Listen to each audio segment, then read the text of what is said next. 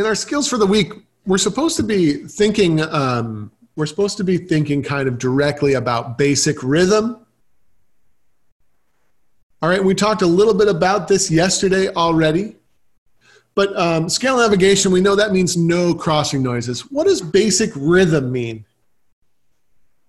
Yeah, Beth. Um, Beth says it's the horizontal portion of creating a melody. Yeah, and how events are arranged over time. And remember, it's just horizontal in the in this in the sense that it happens sort of from left to right over time, kind of like we're reading a book. Right? That's what she means by horizontal. Uh, and then vertical is the pitch, right? whether a note is low on the scale or higher on the scale. You could think of that as vertical. And then you could think of the way things are arranged over time as being horizontal. Right? Notice that playing note durations relative to the beat. Ooh, I like that. It's pretty good. All right, so uh, things are happening horizontally. Just think about this for a second, though.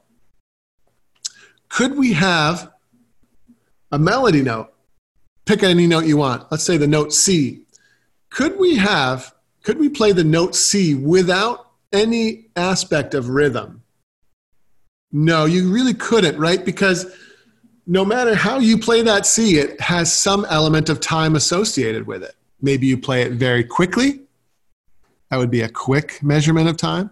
And maybe you play it very, a very lengthy C.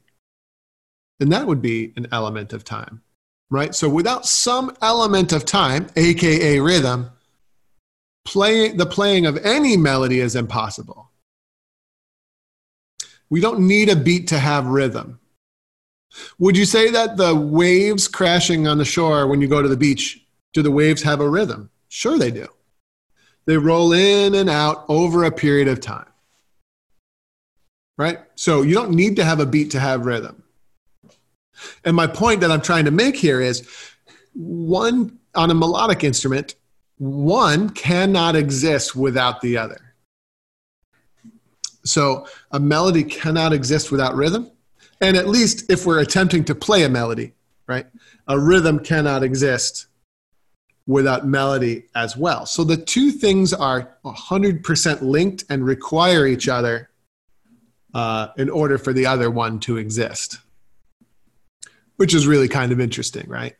Pitches and rhythm are uh, are inextricably linked. A great example of a melody without a beat could be the ground of a pibroch, right? You cannot tap your foot to the ground of a pibroch, generally speaking. But it still has a very distinct rhythm. As a matter of fact, a lot of people say, I don't understand the rhythms of pibroch, so I can't play it.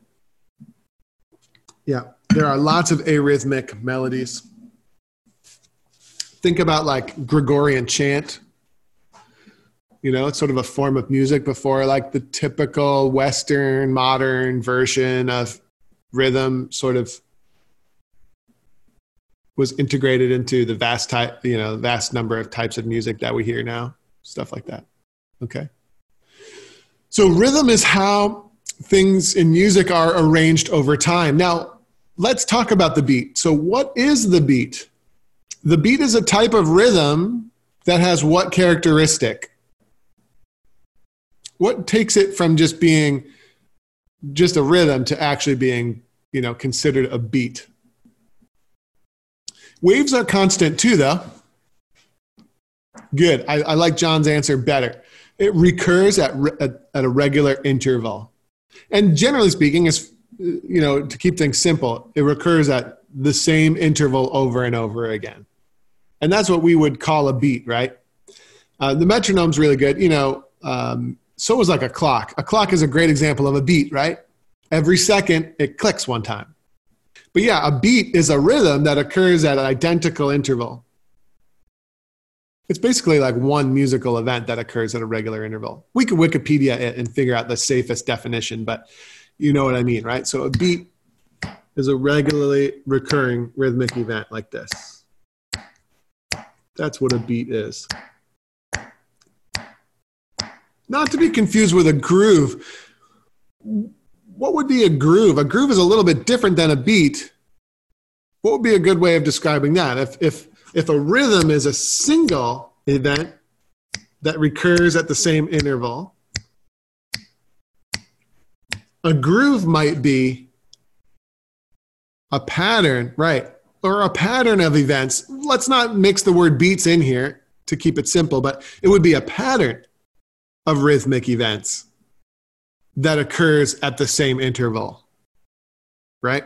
So, like a 6 8 groove, right?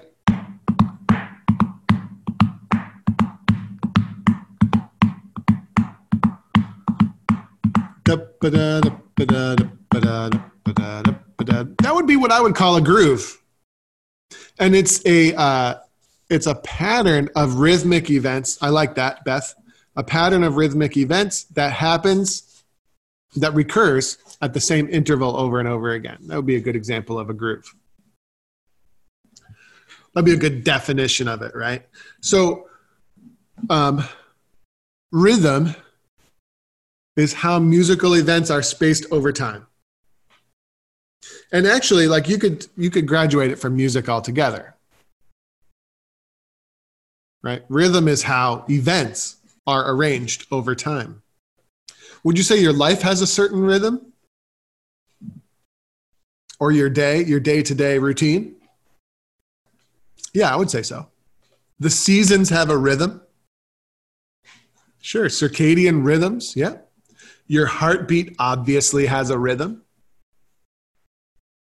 The reason they call it a beat is not necessarily because it's musical, but because it's a single rhythmic event that happens at roughly the same duration over and over again.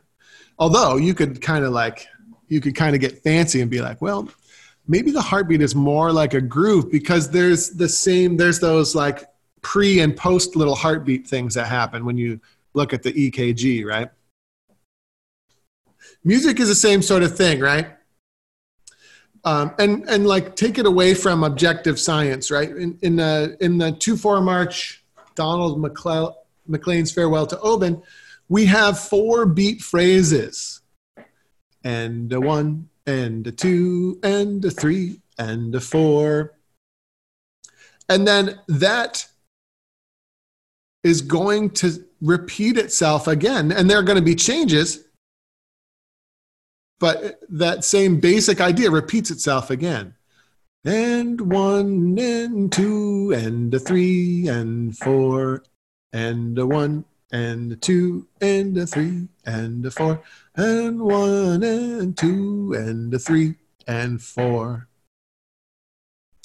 and a one and a two and a three and a four a one and two and a three and four and a one and a two and a three and a four and one and two and three and four, right? That's a basic structure of a 2 4 march. But what's kind of interesting is we have these four beat phrases that are going on, but we also have 16 beat parts that are also simultaneously going on and recurring in really nice, beautiful rhythms that are all layered inside of each other, right? Just like life, which is really good. Now, let's break this down and go, and we want to go technical with it, right? We want to go technical with it. So, when we play music like a march or a jig or a strathspey or a reel or a hornpipe or a 6 8 march, even some slow airs, these all have a very specific beat to them right? And the beat, and the beat is regularly recurring, and the beat should should it change a lot or always stay the same? So generally speaking, the tempo should stay the same. I like that a lot. And then if it doesn't stay the same, whose decision is that?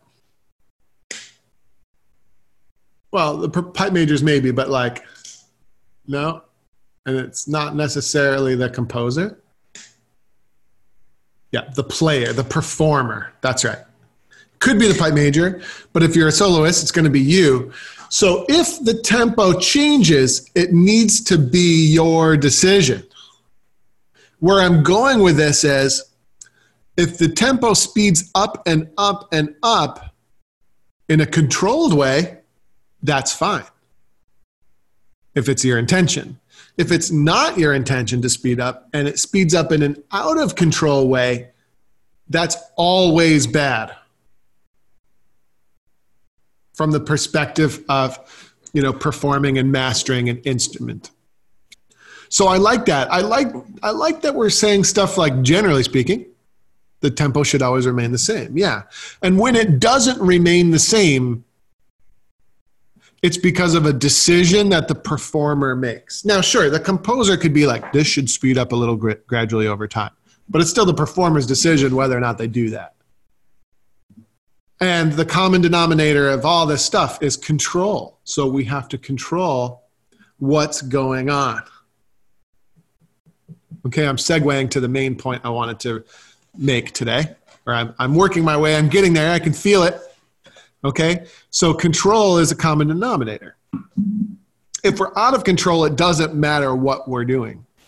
Even if what we're doing sounds correct to the audience or sounds exciting, right? Even if our losing control and going faster and faster and faster excites the audience, that doesn't mean it's good. Because from the performer's standpoint, the most important thing is that we have control over what we're trying to do you know, control is the number one goal. And of course, full control is never achievable. There's always some sort of variable uh, that challenges our degree of control. Okay? So, when we're talking about rhythm and developing rhythmic control, what is more reliable? A, a mechanical device outside of our body that we can rely on to produce a perfectly steady rhythm. Or option B, our own intuition as we are playing. The machine is always more reliable. When it comes to training ourselves and our sense of timing, and our understanding of rhythm. All right. A machine is a great tool to use. A machine is impartial.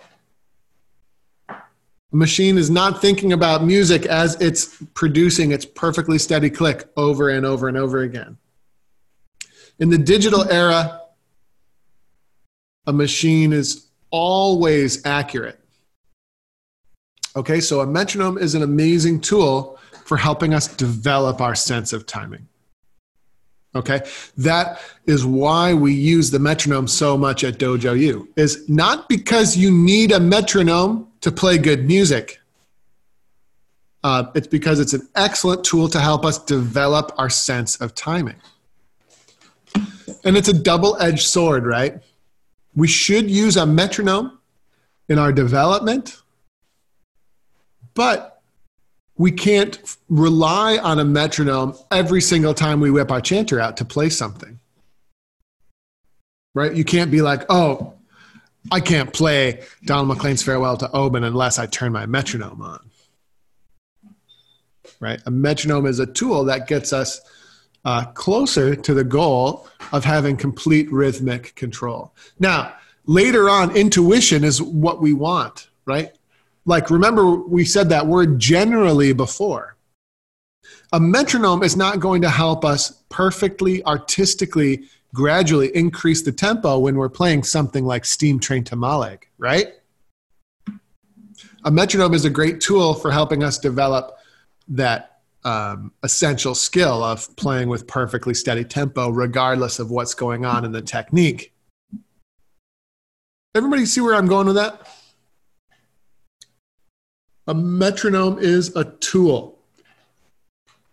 The key thing, the thing that's been so important all along, and the thing that the metronome has helped us do is be in control once we're ready for the tune to take the form that we want, right?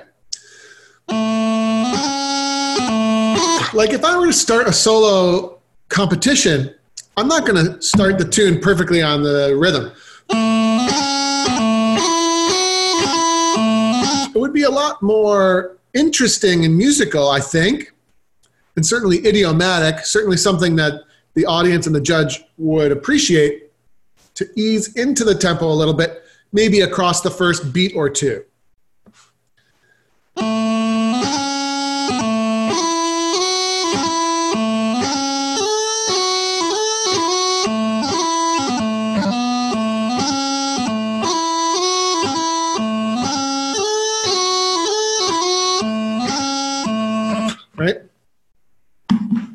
And then as I'm playing, I'm, I'm thinking about the melody and the phrases and the environment.